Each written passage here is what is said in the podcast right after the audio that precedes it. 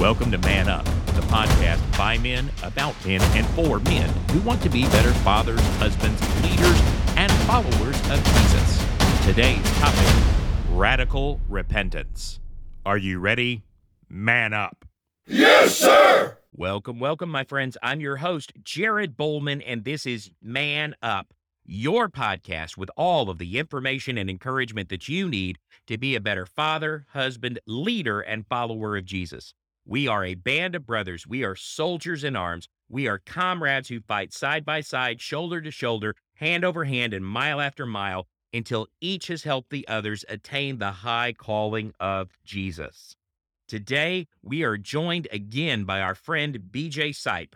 If you were with us last Friday, you know that BJ gave a great interview on radical repentance. He talked about the struggles that men face, particularly struggles with pornography and sexual immorality.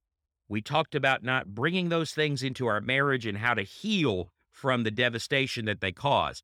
Today, we're talking about that same kind of radical repentance and we're bringing it not only into our marriages, but we're talking about how to engage with our children as their fathers in that way.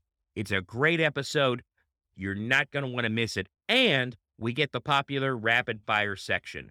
Now, from me to you, I want to say thank you so much. Our audience is growing. More and more men are finding this. That means you're liking and sharing and subscribing. Thank you so much for that. Keep it up. More men need to hear these things, and we need to have these discussions every day of our lives. So, from me to you, thank you. Before we get to the interview, though, I have one question. Are you ready? Man up. If you've listened to this podcast, Jay, you know that I talk about the differences between sowing and reaping, the work that we do in the world, and warfare, which is the work that we do in ourselves when you look at the analogy, that seems pretty consistent with the way that Scripture uses those two things. And yet we tend to reverse them. We tend to think about, you know, our our warfare is against the world, and it's it's really not. It's against ourselves. So Paul talks about repentance and conversion like death and resurrection in Romans 6. What does the phrase radical repentance mean to you? And how does it apply to spiritual warfare in our daily lives?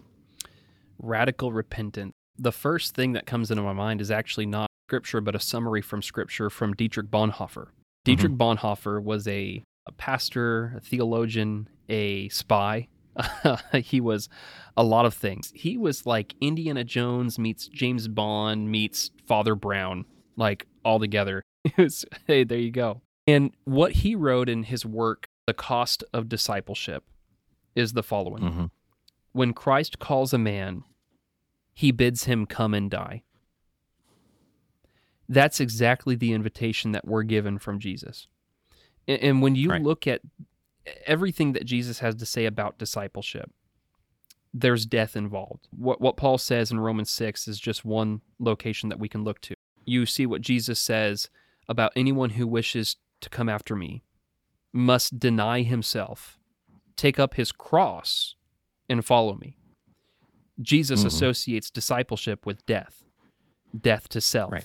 death to my desires, my, you know, pleasures, my lusts. And rather, in place of that, allowing Jesus to live in that place through me. And that's what Paul talks about in Galatians 2:20. You cited that earlier. You know, I've been crucified with Christ. It's no longer I who live, but it is Christ who lives in me. And the life that I now live in the flesh, I live by faith through the Son of God who loved me and gave himself for me.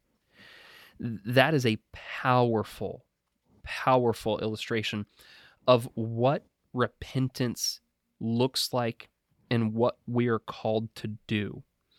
As repentance is is both a process and a point. Uh, mm-hmm. I think what's really important is to understand is you know, what Jesus is calling for us to do is radical.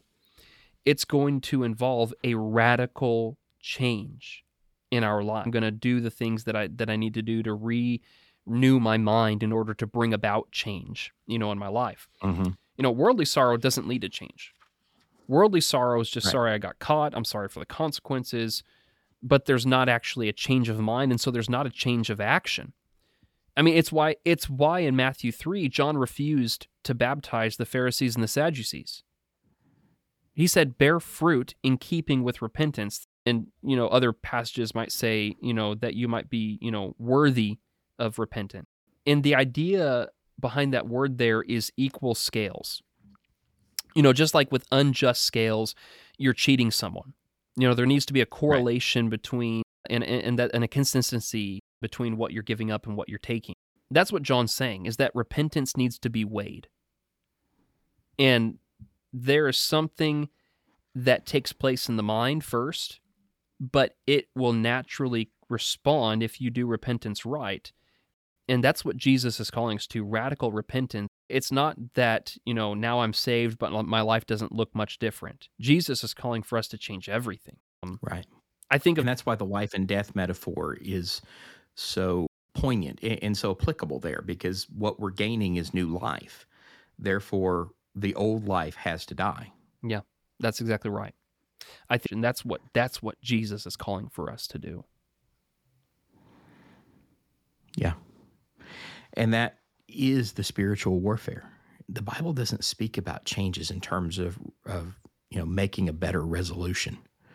It speaks about it in terms of a complete reinvention yeah. of the person that's doing the repenting. And until we really get that, then we don't understand the metaphor of the death, burial, and resurrection, like you talked about. That, you know, Jesus told them, "Take up your cross." That doesn't mean do hard things.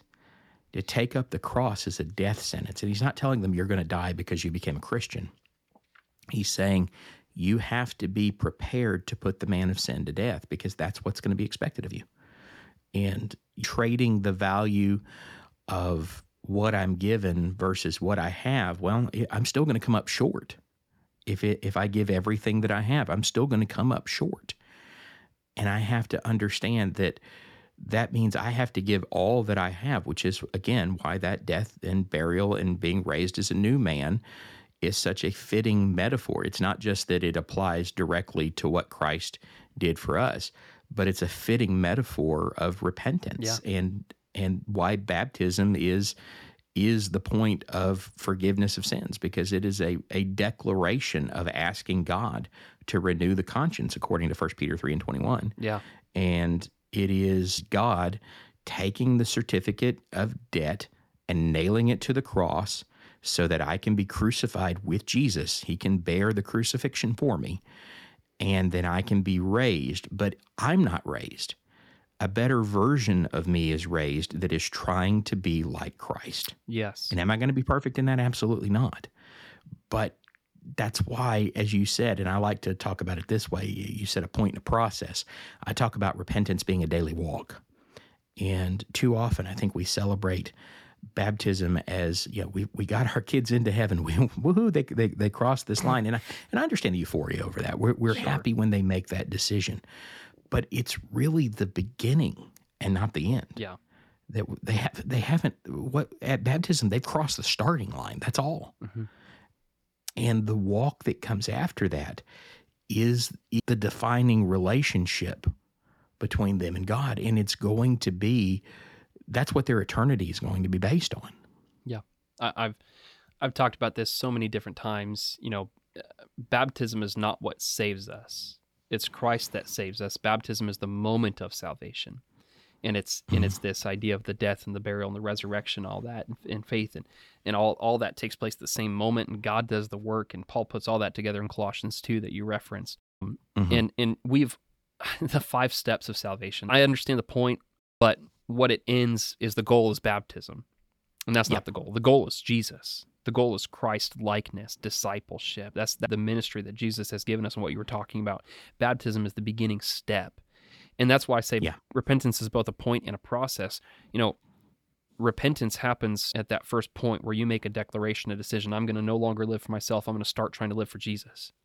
And you make a mm-hmm. decision mm-hmm. that day. It starts somewhere. And right. then you die to self when you're forgiven of sin. And yet now now's the hard part. Now's the discipleship. Now is the growth.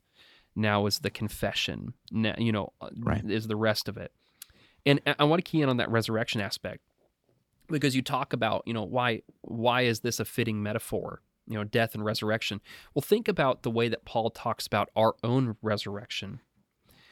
We're going to be raised in that which was sown in corruption is raised incorruptible. That which was sown in dishonor is raised in honor. And that which is sown mortal is sown in immortality. This is the language that Paul uses in 1 Corinthians 15. Mm-hmm. It, it, there's going to be an, a, a way in which we are transformed in the twinkling of an eye, as we're told, into our resurrection bodies. Now mm-hmm. take that that idea and that language and, and correspond it with the idea of death and resurrection spiritually in our lives. Right. We are that language in Romans six is that we're called to walk in newness of life. He's making yeah, all things life. new. And there there is nothing that was former that should continue on. You know, and mm-hmm. and, and that's this this idea is that our our spiritual state, this resurrected state spiritually that we live in now is incorruptible. We are made righteous because we are covered by his blood. But it also means that there is a drastic change in the way in which we live, in the way in which we think.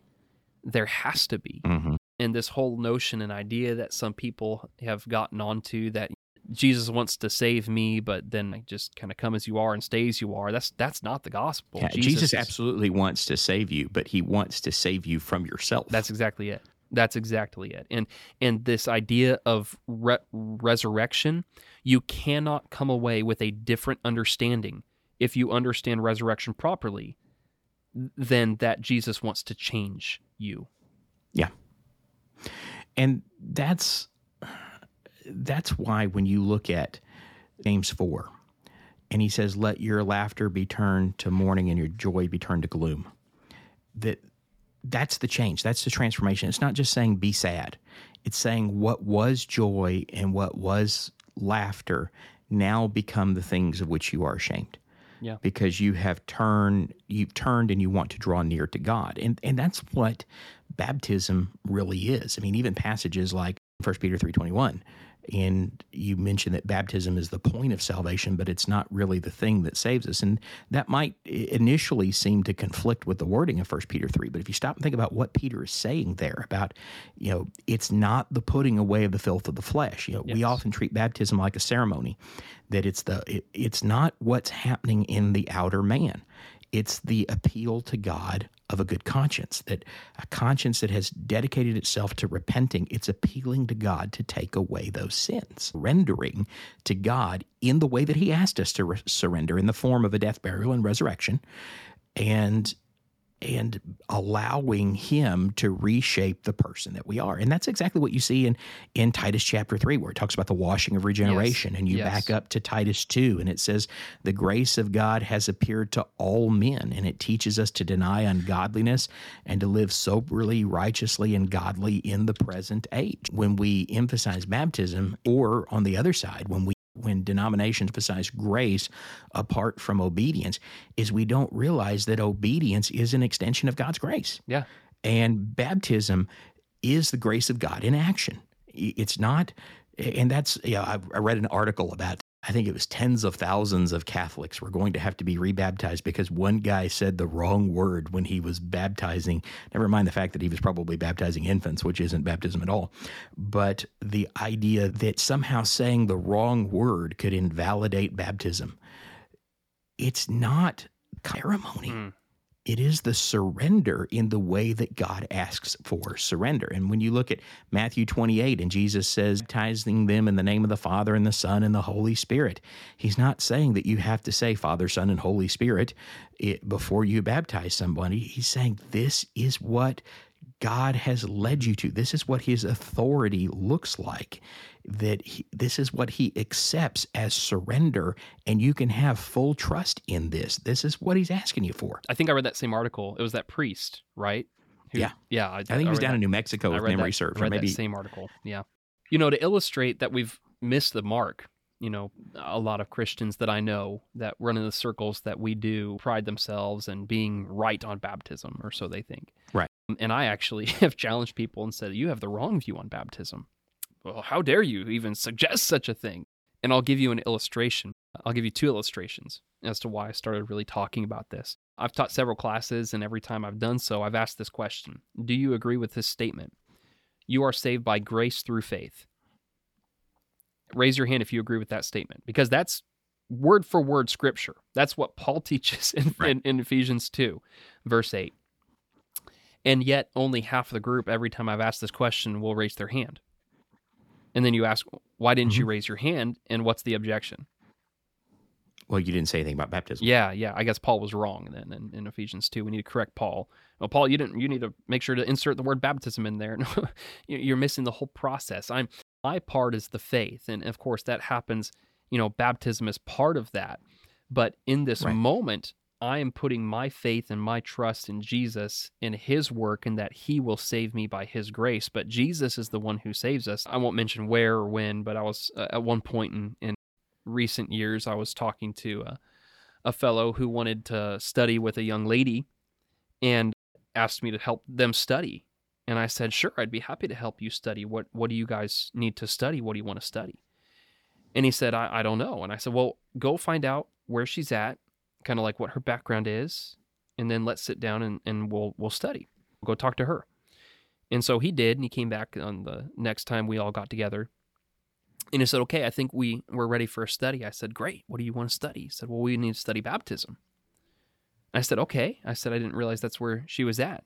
I was like, well, what does she, what does she know about, you know, God or the Bible or Christ? And he's like, well, I don't know. I said, well, wait a second. Why do we need to study baptism then? He says, well, because you have to be baptized to be saved. I said, well, no, you you need to know Jesus to be saved. Like, who is right. who is she being baptized into if she doesn't know who Jesus is? What's the point? That that means nothing. The Jews treated circumcision. Well, I'm circumcised, mm-hmm. so I'm good. I know God. Well, no, you weren't circumcised in the heart. You know, we treated baptism in that same way. Well, I'm baptized, so I'm good. Well, okay, but do you know who Jesus is? Do you know Jesus? Right. Have you actually given yourself up in faith towards him because if not your baptism means nothing well and that's one of the things that you talked about the the issues with the you know five point plan of salvation and i understand how that how we came to talk about it in that language but we also need to realize we're not the only the only faith with a five point plan and that five point plans very quickly become creeds mm-hmm. if you're not careful with them and i had when I was preaching in my younger years, and probably wasn't as good as explaining this as I should have been. I was probably more brash than I needed to be.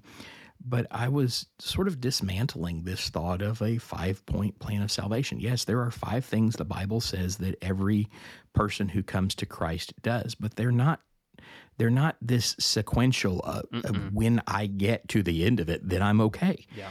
That we developed that as an answer to religious error. To other five point plans. T U Yeah, to other five point plans. Yeah, exactly. Mm-hmm. And even plans that have way more than five. but when we do that and we te- but we took that because it was an easy mnemonic device and we started teaching it to our children and we became so busy answering religious error that we forgot to teach the truth. Mm-hmm. Those five steps are a response to the grace of God they are the faithful response to the grace of God. Mm. Where is the grace of God in those five steps? Yeah. Where is faith in those five steps? And you where's say, Jesus? well, you know, these are the, yeah, where's Jesus in these five steps? And you say, well, well, the, these five steps are just what is required. Okay, then it's not really steps. Mm-hmm. It, it are, they are responses to grace. When I when I hear the message of Jesus, and it makes me and it provokes within me a belief and a desire to respond to that message, then the Bible very graciously shows me how I respond to that message. That I do it by trying to change my life and become like Christ and recognizing that that's not sufficient, that I have to surrender to Him, give my heart to Him, and allow Him to wash me clean. We need to go back and figure out what faith is. Yeah, yeah. Well, that's a re- figure out that's a wrap, folks. That's I can't say anything more than what Jared just said there. You know, I, I, told you we we are passionate about some of the same things. I, I love it, man. hey, you know what? What you just said, people have been trying to preach this understanding and getting back to this understanding of grace and faith for years. And, you know, back to who I referenced earlier, Dietrich Bonhoeffer, in that same book, uh, The Cost of Discipleship, he talks about oh, cheap, cheap, grace, grace versus costly grace. Oh, and he yes. Love just rips to shreds the idea that faith means do nothing and this sola fide you know idea that you know I'm I'm called to do nothing and he says no that's that's cheap grace costly Uh-huh. grace is that you are called to give up everything in response to grace and that's exactly what we read about in scripture and people want to say well now you're doing salvation by works no no I'm not doing this in order to be saved I'm doing this as a response to salvation and to not respond in such a way demonstrates that I have not understood his grace or received his grace. And there's evidence that I'm not saved. You know, there's a big difference. and such a strange a strange realization for him to come to given the religious traditions that he was upholding Yeah. that eh, i mean i couldn't articulate that better and that's exactly what scripture says is that grace is free but it's not cheap That's it. it it costs me everything to lay a hold of that grace but i don't do that so i can earn my salvation i do that because the offer of salvation has been put in front of me and that's how i respond to it Yeah. is by putting to death the old man and allowing the new man to live in his place and I do that through the death, burial, and resurrection of Jesus, which the scripture connects to baptism and the work of God taking away sin. Yeah. D- David's words at the threshing floor come to mind I will not offer a sacrifice to God that costs me nothing. There is something that Paul really delves into in scripture that I think we uh, horridly uh, are negligent about in many church circles today. And I'll start with uh, another story to illustrate it. Uh, at one point, I had a good friend of mine who obeyed the gospel, and she was getting married to one of my best friends, and she obeyed the gospel. And then a couple of months went by, and she approached me and she said, I don't have a mentor.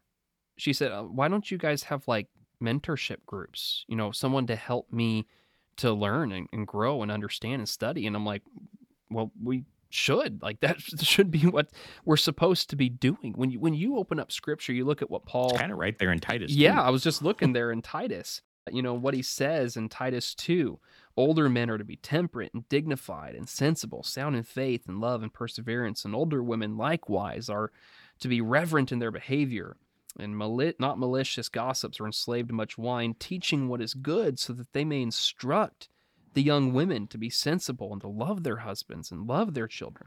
And you see this also in 2 Timothy, when 2 Timothy chapter 2, when Paul writes and says, You therefore, my child, be strong in the grace that is in Christ Jesus, and the things that you've heard from me in the presence of many witnesses, entrust to faithful men who will be able to teach others also. You see, four generations mm-hmm. in one statement there.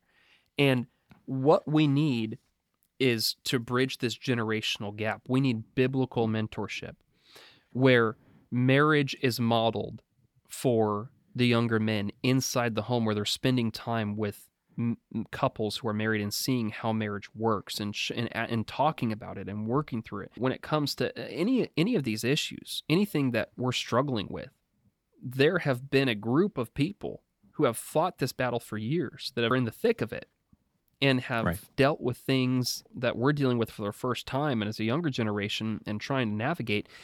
And they're called to teach. They're called to bring up. They're called to mentor. And in in our groups again you know go back to that isolation idea. We we create the problems ourselves because we separate everything. We want youth devotionals and youth groups and youth classes and youth retreats and you know there are some Mhm. spheres within christian churches that they don't even have worship together. Child worship and teen worship is separate entirely from adult worship. Eh, why have we done the exact opposite? Eh, eh, the church is not like a family the church is a family. And families spend time together. Families teach their children and, and, and model for their children, just like my dad did for me all growing up. This is what we ought to be doing in the church. There needs to be mentorship taking place where we're bridging the gap. And then the Mhm. second issue is the Rehoboams. You've got the the younger generation that you know, has wise counsel available for them and tries to give them wise counsel, and they buck it and instead listen to their peers who say, You go tell the people that your, you know, little finger's thicker than your father's thigh. You have a younger generation that's not willing to accept instruction. We want to do it by ourselves. We've got to bridge this generational gap. We've got to have biblical mentorship where we can work through winning these battles together. And that's going back to that idea. We were not designed to do it alone. Fortunately for me, that was something that my dad was really good at is that he was he found the direction that each of his kids needed to go and he sort of tried to teach them skills along those directions. Yeah. And it was very evident to my dad at a very young age I was not going to be a mechanic. I, I I've used this analogy before, but I can, you know, working on a car, if you let Jared turn a bolt, he's not only going to drop the bolt, he's going to drop the socket, the socket wrench, the screwdriver, and the hammer that you didn't even know he had into the bay of the engine, and you're going to spend the next two hours trying to fish them out. And so I became the resident tool hander, which was that that is a fancy way of saying, okay, we're going to find a way for him to help. So we're going to describe tools to him.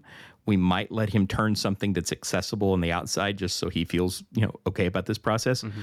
But even then, they would describe the tool. I would go get four examples of what I thought they were describing, and it would be the fifth or sixth one before I would get it right.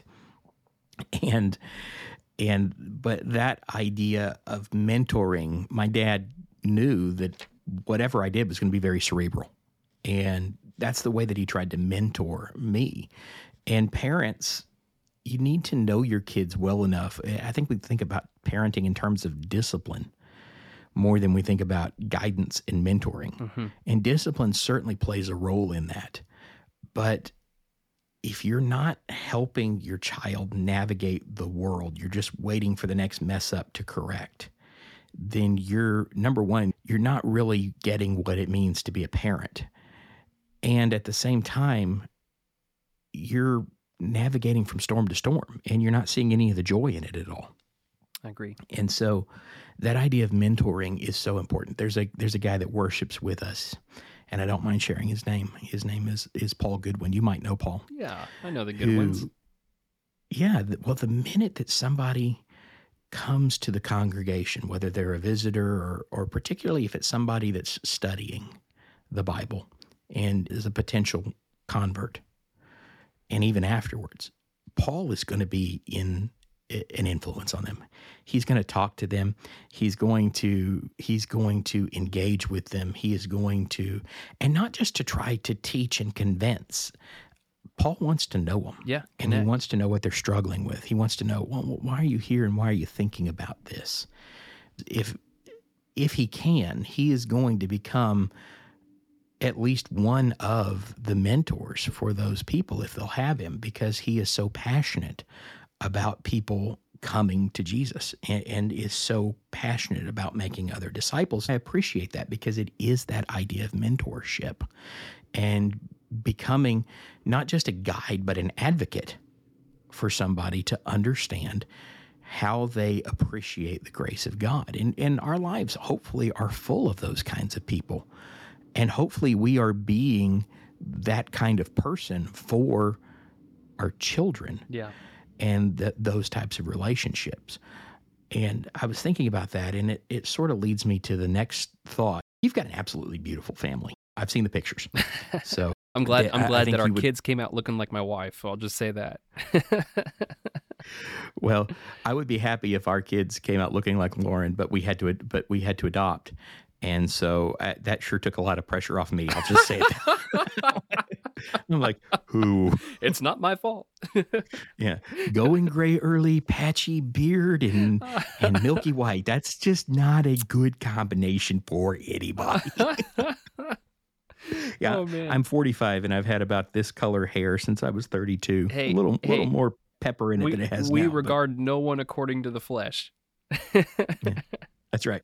Except for my buddy Brian Haynes when he's on here. I love to tease him about being bald, but I have to be careful because he says he has the power to summon bears. Oh, here's the deal. Here's the deal. If someone's giving them a hard time, you know, for being bald, all he needs to do is go out and buy a cheap wig because it's just a small price to pay. dad joke. that was a dad joke. Dad folks. jokes enter the scene. That's Dude, the dad joke game is strong with BJ. Ah, we don't get me started. We'll be here for longer. but the Bible talks about our wives being helpers suitable for our opposite. Mm. How has Kylie helped you in your struggles? And what would you say to men who are hiding struggles from their wives? Oh, man. Okay. Let me just say I'm married up and I do not deserve to be married to the woman that I'm married to. I have never met a more. See, I would give you an amen, but that might sound weird. But no, I feel the same way about. you understand? You feel you feel what I'm feeling. We have married up, and to be married to someone so selfless and godly and Christ-like and serving. I mean, I'm so undeserving of of being partnered with who I am, and that's what I'll say. My wife tells me all the time that we're heaven partners, and that while there will be things that I do that hurt her and that are going to impact us that we need to work through she understands that her first responsibility is to help get me to heaven. And she doesn't want to abandon ship. And I feel the same way towards her. And and that is a mentality that I would encourage all married individuals to adopt. Your job is to help the other person to make it. And that means putting your feelings and yourself aside sometimes in order to help your spouse with something that they need help with. My wife has helped me more than anybody else. I mean, she has helped me with, you know, my addiction issues. And uh, while it has impacted our marriage in negative ways at times, and here's the deal our marriage would be awful if it weren't for being vulnerable with my wife and talking with her about that and, and, and setting her up as as a part of my accountability group and mm-hmm. just because of my history have I have device control devices uh, Covenant Eyes on all of my devices. And she gets a report, a history of every single thing I've ever looked at, period, every single week. and, you know, some people, well, where's your privacy? Uh, here's the deal. If I'm doing things righteously and right, I don't need privacy. There's no privacy in marriage. What's mine is hers. What's hers is mine. Um, right. And she she has helped me to learn to be vulnerable with her and she's shown me grace and she's taught me how to do that with others and she's vulnerable with me and we are team and we have not had a perfect marriage. We've not had things go perfectly in our marriage. I mean we've been through some issues. We've been through things not just our own personal struggles. I mean we've had two miscarriages along the way in our marriage. And you know my wife's character has been attacked by christians while i've worked in ministry in different places. I've been told point blank that your wife is just not good enough to be a preacher's wife. So much so that they they encouraged me to stop preaching and find mm-hmm. secular work. We've we've dealt with awful, terrible things in our marriage. And it all goes back to we're heaven partners. And we've helped each other through each of those things along the way. And that's where it starts and that's where it ends. And that's what I would really encourage people to to remember and think about. This is you've been given to each other for a purpose, not just to enjoy life together, not just to find fulfillment in temporary things, but to build each other up for eternal things. Right. And that that's one of the things that we don't often think about as preachers is the struggle that our work in the kingdom places upon our family. Teaching me grace for others is definitely something that Lauren has taught me. I haven't always been the most gracious person. Mm-hmm. Uh, I'm still not the most gracious person. I have to really bite down on initial reactions. But knowing that I have somebody who is in my corner to help me with that, and I can say, help me respond to this person. Right. And I know when I'm in emotionally deep water. Help me respond to this person in a way that says, I love you, but you're wrong, mm-hmm. without an overemphasis on the wrong. Yeah. I've, and this is something that my wife and I have talked about. Like, preachers live in glass houses, their wives live in glass houses, and it's easy mm-hmm. to throw stones at people who live in glass houses. And so we've always reminded ourselves, like, you know, at first we thought, well, if we if we live like Jesus and look like Jesus, there won't be reason to throw stones. But wait a second, how many stones were thrown at Jesus? And and that's the deal. This is something that's inescapable. This is something that we have to come to terms with and understand how we're going to deal with it, and we have to deal with it graciously. All right, BJ, we have reached that moment in the conversation. And I got to tell you, on the program, listening to it, this is one of my favorite sections. But when we get there, it's a section that I hate because it means a good conversation is coming to an end. But don't worry, I've already decided I'm having you on a panel about God glorifying bridges, and we're I may do that in two to three weeks, depending on what your schedule is. But I want to get Kenny Embry in there and Oh, one I'd other person, be a part maybe maybe Brian Haynes. And remember, this is where we put our spiritual AR-15s on three round burst. And we try to give quick answers to tough questions. Names are changed to protect the innocent and in some cases foolish. But here we go. What kinds of strategies work for you on a daily basis to deal with your struggles of faith that are maybe some of those addictions we talked about? You mentioned covenant eyes a moment ago. Yeah. Uh, I mean, Covenant Eyes is a deterrent. It is not a it is not a solution. You know, obviously we go back to changing the heart. But what strategies work to deal with daily struggles of faith? Just right off the top of my head, three things that come to mind. One, setting your mind above, looking for spiritual things in everyday, ordinary events that I'm constantly thinking about a biblical lesson that I can learn. Because now I'm directing myself to allow myself to uh, think about godly things and allow that to be what consumes my mind, not normal day things that are futile or ir- irrelevant. So that and prayer. If you're not talking to God, you're not doing it right. Talk to God and Yes. Uh, pray pray always pray without ceasing and and that that needs to be how you start your day it needs to be what's going on through your day it needs to be how you end your day talk to god. Absolutely. You know, that's one of the questions that I ask people when they come to me and they talk about some kind of insurmountable struggle. And, and Chris Emerson gave me a third one the other day. It's tell me what you believe about Jesus, which I absolutely love. Hmm. But I asked him two questions. What are you reading? Which incidentally we talked about earlier in this podcast. And what are you praying about? Because I've often found that when people are unable to deal with their struggles, the first two things that go out the window are prayer and Bible reading.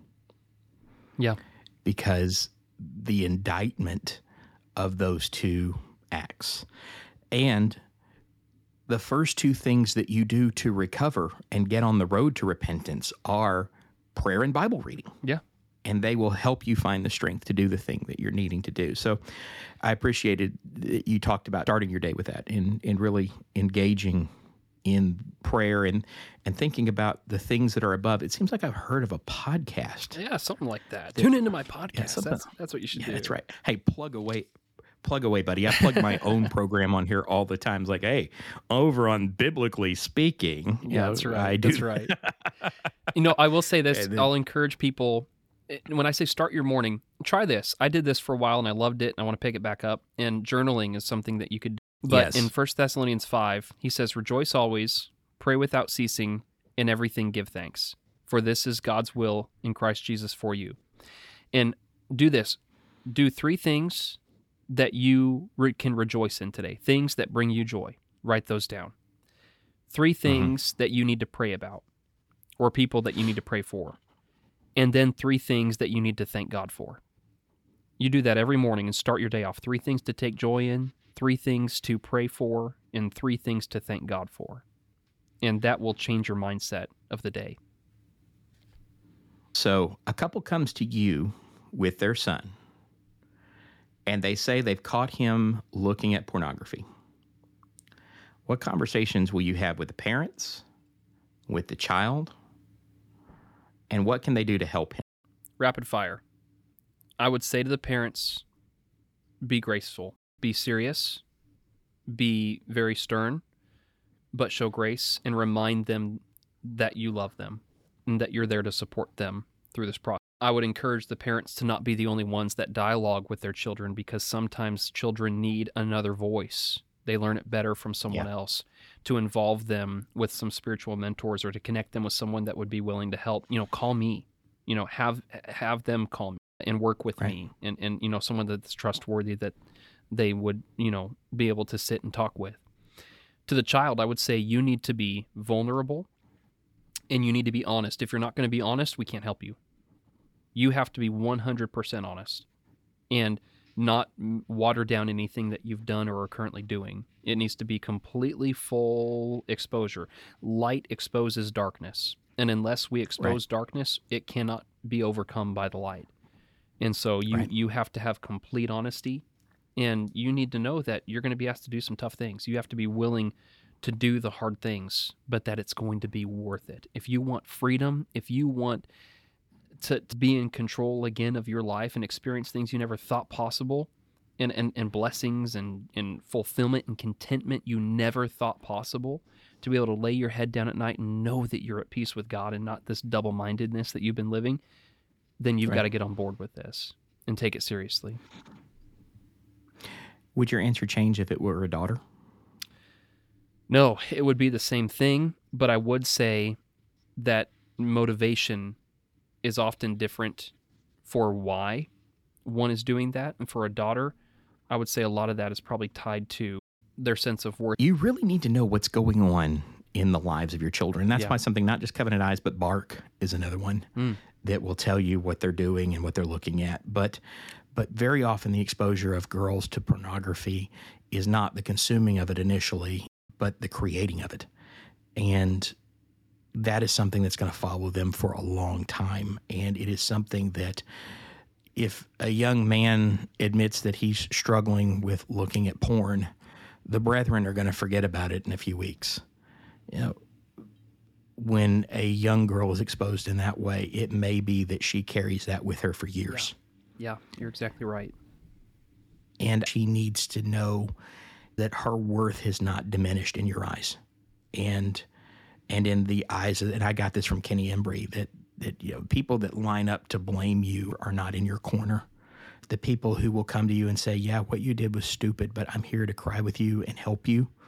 And and I don't love you any less. Yeah. Those are the people that are in your corner and you need to figure out who those are very quickly because this is this is one of those places where we can feel holier than thou, mm-hmm. and and we can we can pile on on the very public sin, and what you end up doing is making it impossible for that person to ever find repentance because they don't feel like they have any worth in themselves or with God. Right, right.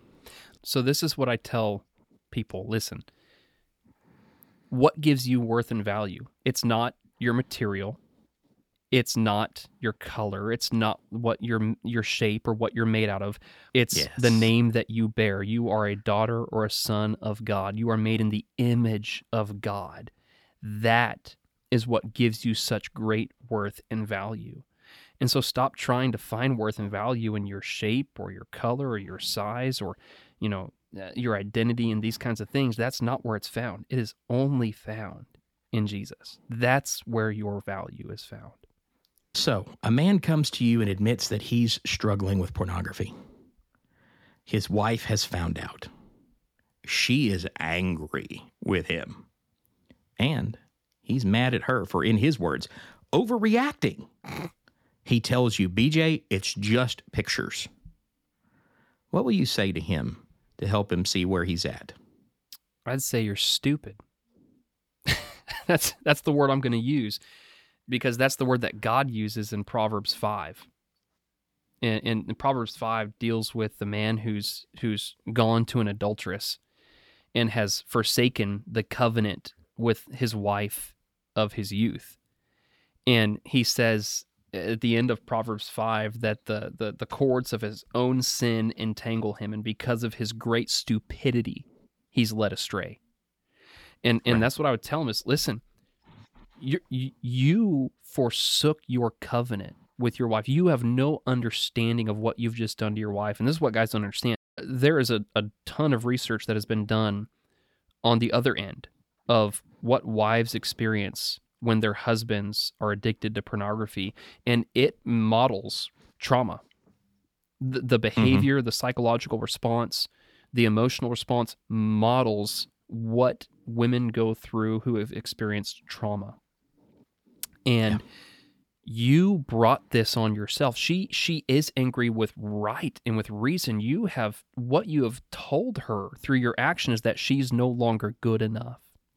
That now she has to Right. compete with every other woman that might catch your eye.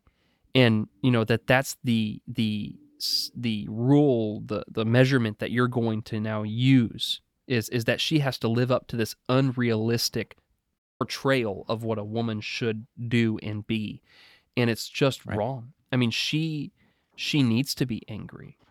And she's going to deal with a lot of things in that process. And what you need to do is have complete humility and Yeah. be ready to do anything that it takes to to try to rebuild trust in your marriage. And so eh, overreacting no you you are not reacting enough to what you've done. You are watering down your sin and gaslighting your wife making her feel like she's the one who's in the wrong and guilty to try to Mhm. build up your ego and cover your sin. Like how dare you? No you're stupid. And and you need Well, you to, see that- to realize what you've done. Yeah. You see that a lot of times when affairs have come out in marriages, that the person who's having the affair, they might stop the behavior, but they don't really repent. They, they don't really acknowledge that they acknowledge that they were caught. They're sorry for that, but they don't really acknowledge the harm that they've done. And one of the in one of the things that you will see sometimes in husbands and wives is they they will start spinning in the direction of what they were told led to the affair. You know, the word that you used there, I think, is absolutely perfect, and it's a biblical word: the stupidity, the selfishness, Mhm. And willing to acknowledge that it's not really what the other person was doing; it's what you struggled Yes. with. and and and then you, it's not going to get any better. And here's the deal your response is your responsibility. You know, That's right. there are always factors that can contribute to an environment of hostility, but that does not force you to sin. Okay. Right. You know, I- I- I'll give you a for instance. I talk to guys about this all the time. You know, a lot of times when pornography will resurface is when intimacy in a sexual, physical sense, not intimacy in marriage, but in a physical sense, diminishes. Their wife gets pregnant and she's sick all the time, and so they have to go a period of, of several months without sexual intercourse. Or you know, she gives birth and there's that six week period of time without sexual intercourse. Or she's exhausted, she's watching kids all day. You come home and she's touched out when she's intimacy physically isn't as frequent as it was when you were both 18 and newly married and and they have this expectation that well they misinterpret 1 Corinthians 7 well you don't have authority over your own body and and she's denying me of my needs. No you're not considering her needs. You you're- considering this from a selfish perspective and and, and you're seriously thinking that this was going to be the same throughout your marriage and that there wasn't going to be changes. Like you need to consider the changes that are happening in your wife and in your marriage and to be intimate you need to support her and and help her in these moments in that process but what happens is a lot of guys think of this as though like it's not something that they can control like this is why god gave me a wife and i have these needs and if she doesn't meet my needs and i'm called to sacrifice then i'm going to go get it elsewhere no how no no you need to learn self-control and and Yes. you need to learn how to control your own vessel and in 1 corinthians 7 is not teaching selfishness in marriage it's teaching selflessness in marriage. It's saying that i consider the needs of my spouse not that they need to consider mine. It's the opposite. Why is it that we realize that everything is motivated by selflessness in our walk with christ except for the relationship of sex and marriage? Why do so many christians feel like that's a place where i'm allowed to be selfish? That's not what the bible's teaching. That's not what marriage is about Many young people are lured into sexual sin that adversely affects future relationships, whether it's premarital sex or pornography or, or something else. What do you tell young people starting out in marriage who have this problem, and what roles should churches play in the conversation? I mean, what would I tell young couples that are dealing with this? You know, get help. Don't don't deal with this on your own. And and be honest with each other, be open, and be willing to make some serious changes. You know, the the definition of insanity is doing the same thing over and over again and expecting a different result. And right. our approach to this often is insane. You know, we don't change our habits, we don't change what we're doing, we don't change our practices, and then we wonder where we went wrong. You know, couples that are right. dealing with this, they, they need to think about what they're putting into their minds and what they're intaking. They need to think about their relationship towards each other. They need to think about their covenant. And so that's where I would start. And role of churches in this conversation, here's the deal. This cannot be a taboo subject. We need to talk yep. about pornography from the pulpit. We need to talk about sexual good and bad, not just warnings, but we need to talk about the godly point and perspective of sex and sexuality and these types of things mm-hmm. in a public fashion and in the classrooms. We need to have these discussions. And I will say this the church is not the first place these discussions need to be had. Where what we yeah. teach our children in the churches is to supplement what is supposed to be happening in the home. The first priority in the first line of defense and in equipping happens in the home with the parents. That's the biblical model. And that is mm-hmm. supplemented through what we do together as a church.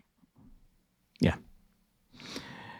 And one of the things that I would add to that is when you're talking about things that happened in the past with your spouse, be gracious in how you talk about them and be gracious in how you receive them. Mm-hmm. They don't need all the gory details. No. Be, but they do need to know yeah. they do need to know what's lurking. And at the same time, we need to be very forgiving. If you're not going to acknowledge that some things are in the past and people can't change what's in their past, then ask them those questions before they get married if that's before yeah. you get married if that's that important to you. Yeah. Yeah. Don't enter the covenant and then put a stumbling block in front of them by saying, "Well, I just and I've seen this happen. I don't know if I can trust you. You've got, you know, you got too much baggage." No. Everybody comes. With, You're in an intimate covenant at that point. Everybody yeah. comes with baggage. And it's our job to help them unpack. I think I just stole your line there. yeah. Everyone comes with baggage. It's our job to help them unpack. Yeah, and to allow them to feel safe in unpacking it. Mm-hmm. And that goes into kind of the part B of that question that, I mean, how do you advise men and women when they speak about their desire or their struggle to have desire in this area? I think a lot of women struggle to be okay with the fact that they have sexual desires. By teaching that it's a godly biblical principle. This is not something that's taboo, that's sinful. It's learning to control our desires and, and, and to use them in a way that glorifies God. Sexual desire is not sinful. What is sinful is when we allow that desire to be lingered upon and, and you know, acted upon in a, in a, a way that destroys God's covenant of marriage and, and dishonors right. God's covenant of marriage. But desire in and of itself is not wrong and and nor, nor is temptation sinful. We need to learn how to deal with temptation. But the idea that temptation in and of itself is sinful is just wrong. Jesus was tempted in all things and yet did not sin. And I think temptation helps us to be aware of our desires, and some of them are not sinful, but some of them are, and we need to learn how to measure that and control that. My dad always said this regarding temptation. You cannot keep a bird from flying through your tree, but you can keep it from nesting there. Right. And the same with a thought that enters into our mind. You can't keep temptation from you, but you can prevent yourself from dwelling upon it and acting upon it. Right. So, final question What can we do to make room for our brethren to confess these type of things? Oh, man. I recently spoke with Adam Shanks on his podcast, which I would highly recommend you go and listen to called Preach Impediments not speech impediments, preach impediments. Great podcast. And in, in our discussion, we talked about going forward and where that originates. And we talked about confession a lot. And then mm-hmm. I, I, believe Tommy Peeler did a whole uh, a section on confession.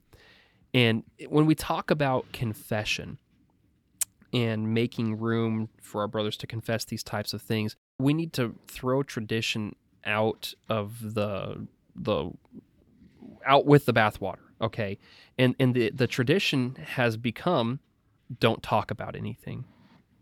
That's that's the tradition. We we neglect to do what scripture has called us to do which is to confess our sins to one another. Again we would rather uh, keep up with the appearance of righteousness than actually be righteous and do what god has called us to do. And that first step needs to be me, where I follow through with the biblical model, where I'm willing to confess my sins to others and be honest and open with others and seek help. And then we're so afraid of being judged or, you know, whatever. And here's the deal sin comes with shame. Get over it. You're going to have to deal with some when you confess your sins. That's part of your humiliation. That's part of your be wretched and mourn and weep and let your laughter be turned to mourning and your joy to gloom. Yeah, you're going to have to deal with some of that. But at the same time, you don't recognize the healing that comes with confession too. David yeah. wrote about in the Psalms about uh, when I kept my sin and I hid my iniquity, that your hand was heavy on me, and the guilt of his mm-hmm. sin, you know, weighed down on him. But it's when he confessed his sin and acknowledged his iniquities that suddenly he found freedom. There is freedom in healing in confession. I believe that's exactly what James is talking about in James chapter 5. I don't believe he's talking about physical healing. I believe he's talking about spiritual healing and spiritual confession. And we need to create opportunities where, other than coming forward and being stared down by everybody as you're walking down the middle of the aisle, we need to create opportunities where we have discussions about things that we're dealing with. And that's why I encourage churches to, to get into small groups and men and women to get into small groups and have conversations about this where they say, you know, how can we help you? Like what what's going on in your life? You know, how can we encourage you this week?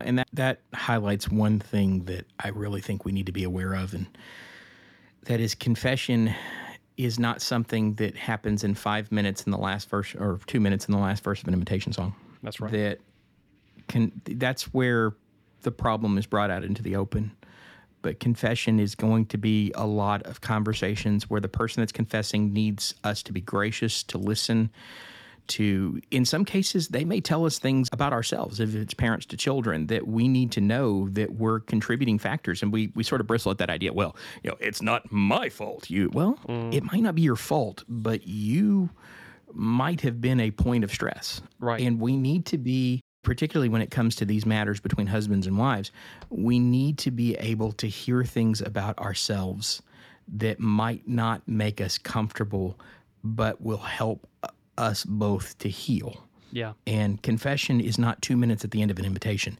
Confession is a lot of conversations and a lot of study and a lot of accountability to help and not judge after the fact. I think this is what John is talking about in First John. I take a different approach to First John than than most people have traditionally done, and I've never met someone that actually believes what John says in, in First John. If you take it literally, where he says, "If we say we have no sin, we deceive ourselves." Like I've never met a person who thinks I've never sinned. Like I've never met a Christian who thinks that way or who thinks I don't sin. Right. You know, I have no problems with sin, but they live like it and they act like it. Mm-hmm. Like when you talk about, well, do you have anything? Oh no, I don't. You know, I have I struggle with sin. Well, what do you struggle with? Oh, I don't really have anything to confess. I think John is talking about two different paradigms. That you have a kind yeah. of person that lives in a way that's as though they never struggle with sin. They never confess sin. They they never talk about sin. They, the way the, the the attitude that they give off is that you know they've kind of got everything figured out and put together. Versus the other individual is one who lives a, a lifestyle of confession where they, they don't live that way, where they can they do confess their sins. And this is such an individual who will find grace and mercy when they come to Jesus because they're coming in humility, where the other person builds themselves up in pride and God opposes the proud. Right. I think that's really what John well, and, is getting at there.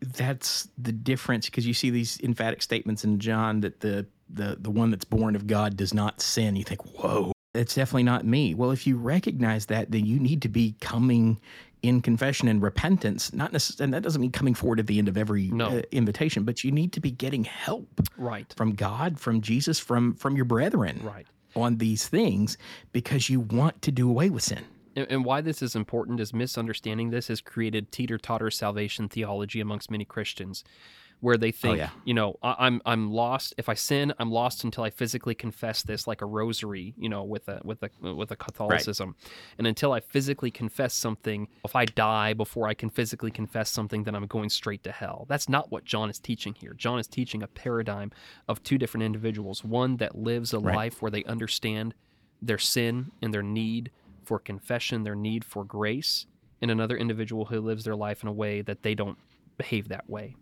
They they they right. hide everything and keep everything under wraps. Well, brother, it's been three hours and we've barely scratched the surface. Man, I have enjoyed this I conversation. Could, I could dude. do this all day. I think we almost did. yeah, I think we almost did. I've got a lot of episodes I want to bring you back for, particularly that the, the next one is going to be that forum on marriage that I want to do with you, and I'm going to talk to Kenny Embry about it this afternoon, and and try to get a couple other guys, maybe Brian Haynes in on it. Yeah, well, I would be but honored to some other honored to do that with you. Yeah, but I would also love to talk about uh, taking this idea of radical repentance and applying it to grace and faith and really sort of nailing the idea of what does the Bible actually teach about forgiveness of sins and yeah. and helping us become more bold in the way that we discuss those things. But those are conversations for off air. You've got a Bible study to get to. I do. I do. I got to I got to make sure that we're still on and hopefully we're we're on for today, but I appreciate And I've got another recording to get to in like 15 minutes. oh, who are you sitting down with? Edwin Crozier. So hey, he and I are always back to back on different people's things. Like we were just part of um, uh, oh my goodness, what's the podcast? Hang on, it's Dan Dan Barker and we're gonna we're gonna be like the podcast network. We I are. mean, if you want to come to find yeah. good podcasts, and I tell you, I tell you, who's even better at this than, than I am, or, or, not really I am, but my guests are. My guests are always recommending other podcasts, and I love it. It's Kenny Embry. Oh yeah, he literally lists them out at the end of. He's amazing. His episodes. balancing a Christian life. I'm like, man, it's like he's he's plugged man up so many times. I'm like, dude, I need to send you a check. Yeah, you need to. Yeah, yeah. Even though I don't make anything on this. Yeah, leading leading others others to Christ is what it is with Dan Barker. Edwin was on yes. the episode before me, and then just a few weeks ago, Edwin was on the episode of uh, Balancing the Christian Life right before I was. And I'm just like Edwin and I just like we go together. If I'm doing an episode, well, I know I'll pretty soon. Fr- I'll put you in front of Edwin, okay? So, so well, tell you, him you get the top spot in the marquee. Yeah, tell him I said hello, and I appreciate him I very will much. do that. And hey, Jared, man, I am so glad that we finally connected. Thank you so much for doing this with me today. And I'm looking forward oh, to yeah. lots more opportunities for us to sit down and talk shop together. Absolutely. I'm I'm looking forward forward to it too, buddy. And I appreciate you being here. I appreciate your vulnerability. And I appreciate the fact that you're out there doing the work that you're doing. But the time for our discussion has come to We're an done. end. That's right, we're done. So for all of you out there who joined in what is going to definitely be a two-part episode from from not only BJ but all of my guests and and from me your host everybody here at Man Up. I want to say have a good day. God bless and man up